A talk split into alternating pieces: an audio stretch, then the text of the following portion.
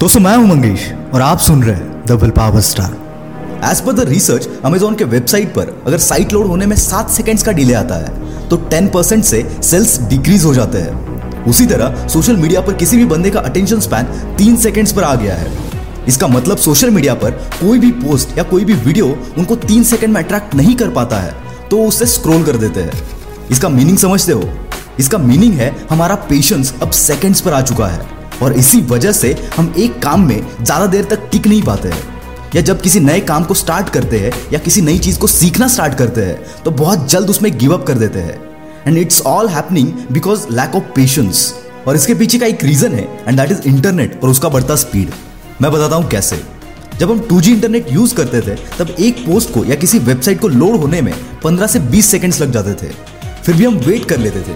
क्योंकि हमें उस वक्त 4G या हाई स्पीड इंटरनेट का कुछ आइडिया ही नहीं था। पर जैसे जैसे इंटरनेट का स्पीड बढ़ा, हमारा पेशेंस लेवल कम होता गया। अभी हमें सब कुछ इंस्टेंट चाहिए। पर हम ये भूलते हैं कि ये इंस्टेंट चीज़ें सिर्फ़ इंटरनेट पर हो सकती है रियल ज़िंदगी में नहीं। और इसी वजह से कई लोग डिप्रेशन को फेस कर रहे हैं। एक रियल लाइफ एग्ज़ाम्पल देता हूँ। मेरा एक दोस्त है, उसने जून में ऑनियन एक्सपोर्ट का बिज़नेस शुरू किया। शुरुआत में ये बंदा हद से ज़्यादा एक्साइटेड था। पर एक दो डील में ही इस बंदे का एक्साइटमेंट लेवल ज़ीरो पर आ गया। कुछ शुरुआती प्रॉब्लम्स की वजह से बंदे का इंटरेस्ट पूरा चला गया। और हार्डली पाँच महीने में ही इसने इस बिज़नेस को लॉस में बंद कर दिया। इसके बाद इसने प्रिंटिंग में अपना काम शुरू किया। पर यहाँ पर भी वही हाल।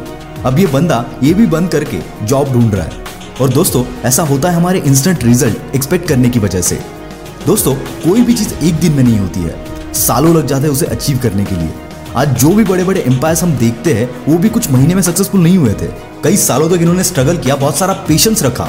तभी आज ये कंपनीज़ ब्रांड बन चुकी है। थॉमस एडिसन ने अगर दस हज़ार बार फेल होने के बाद भी ट्राई नहीं किया होता तो ये बल्ब की खोज नहीं कर पाते।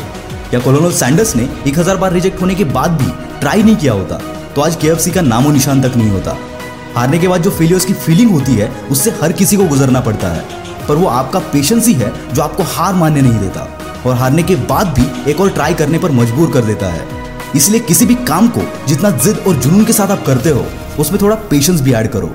तो अब सवाल ये आता है कि हमारे अंदर के पेशेंस को कैसे बढ़ाए? इसके लिए सबसे पहली टिप है बी प्रैक्टिकल क्योंकि बहुत बार हम इमोशंस में बहकर गलत डिसीजंस ले लेते हैं और हमारी प्रैक्टिकल सोच बाय डिफ़ॉल्ट हमारे अंदर के पेशेंस को इंक्रीज करती है। सेकेंड टिप है one thing at a time दोस्तों, कई बार हमारे दिमाग में सौ चीज़ें चलती रहती है और उसी वजह से हम किसी एक पर फोकस नहीं कर पाते और नतीजा एक भी चीज़ ढंग से नहीं होती है। क्योंकि हमारे अंदर वो हड़बड़ी होती है हर एक चीज़ को करने की। और अगर आप एक चीज़ को एक टाइम पर करोगे तो आपके डाइवर्ट होने के चांसेस बहुत कम हो जाते हैं और आपका पेशेंस लेवल ऑटोमेटिक इंप्रूव होने लगता है। So must try this third tip is one and only meditation दोस्तों, हमारे माइंड से रिलेटेड ऐसा कोई प्रॉब्लम नहीं है जो मेडिटेशन से सॉल्व नहीं होता, क्योंकि मेडिटेशन से फोकस बहुत तगड़ा हो जाता है। और अगर फोकस तगड़ा है तो पेशेंस तो बढ़ना ही है। So must follow this three tips ऐसे इंस्पिरेशनल और लाइफ लर्निंग लेसन मैं आपके लिए लाता रहूँगा।